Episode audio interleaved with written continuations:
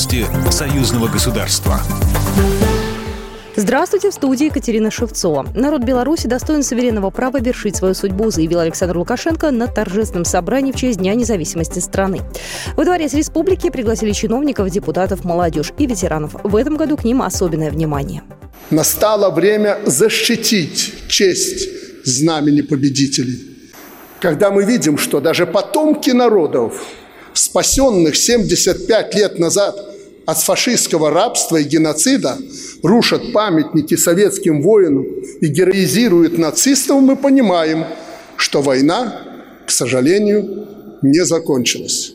Лукашенко приходит и уходит, а жизнь на этой земле должна продолжаться, образно отметил белорусский лидер. Он призвал соотечественников достойно пройти нынешний период и определить 9 августа, с кем дальше жить и как будут белорусы строить суверенную страну для своих детей.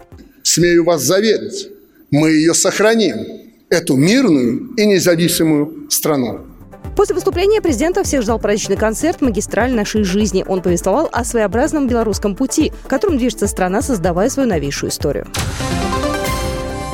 Президент Российской Федерации Владимир Путин поздравил белорусского лидера Александра Лукашенко с Днем независимости. В поздравлении глава российского государства отметил, что отношения Беларуси и России являются дружескими, продуктивными и союзническими. Владимир Путин высказал уверенность, что и в дальнейшем наши страны продолжат конструктивно взаимодействовать в рамках союзного государства, Евразийского экономического союза, ОДКБ и СНГ. Лукашенко с Днем независимости также поздравили премьер-министр России Михаил Мишустин и председатель Совета Федерации Федерального собрания Валентина Матвиенко.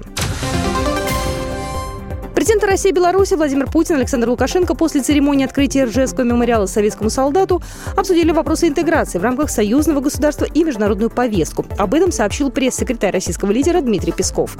Напомню, церемония открытия Ржевского мемориала прошла 30 июня. Новую музейную экспозицию, посвященную обороне Восточного форта, открыли в мемориальном комплексе «Брестская крепость-герой».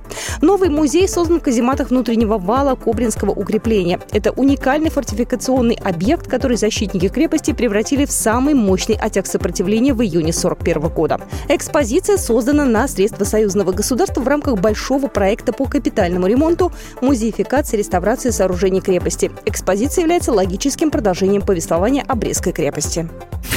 Программа произведена по заказу телерадиовещательной организации Союзного государства. По вопросу размещения рекламы на телеканале «Белрос» звоните по телефону в России 495 637 65 22. В Беларуси плюс 375 44 759 37 76.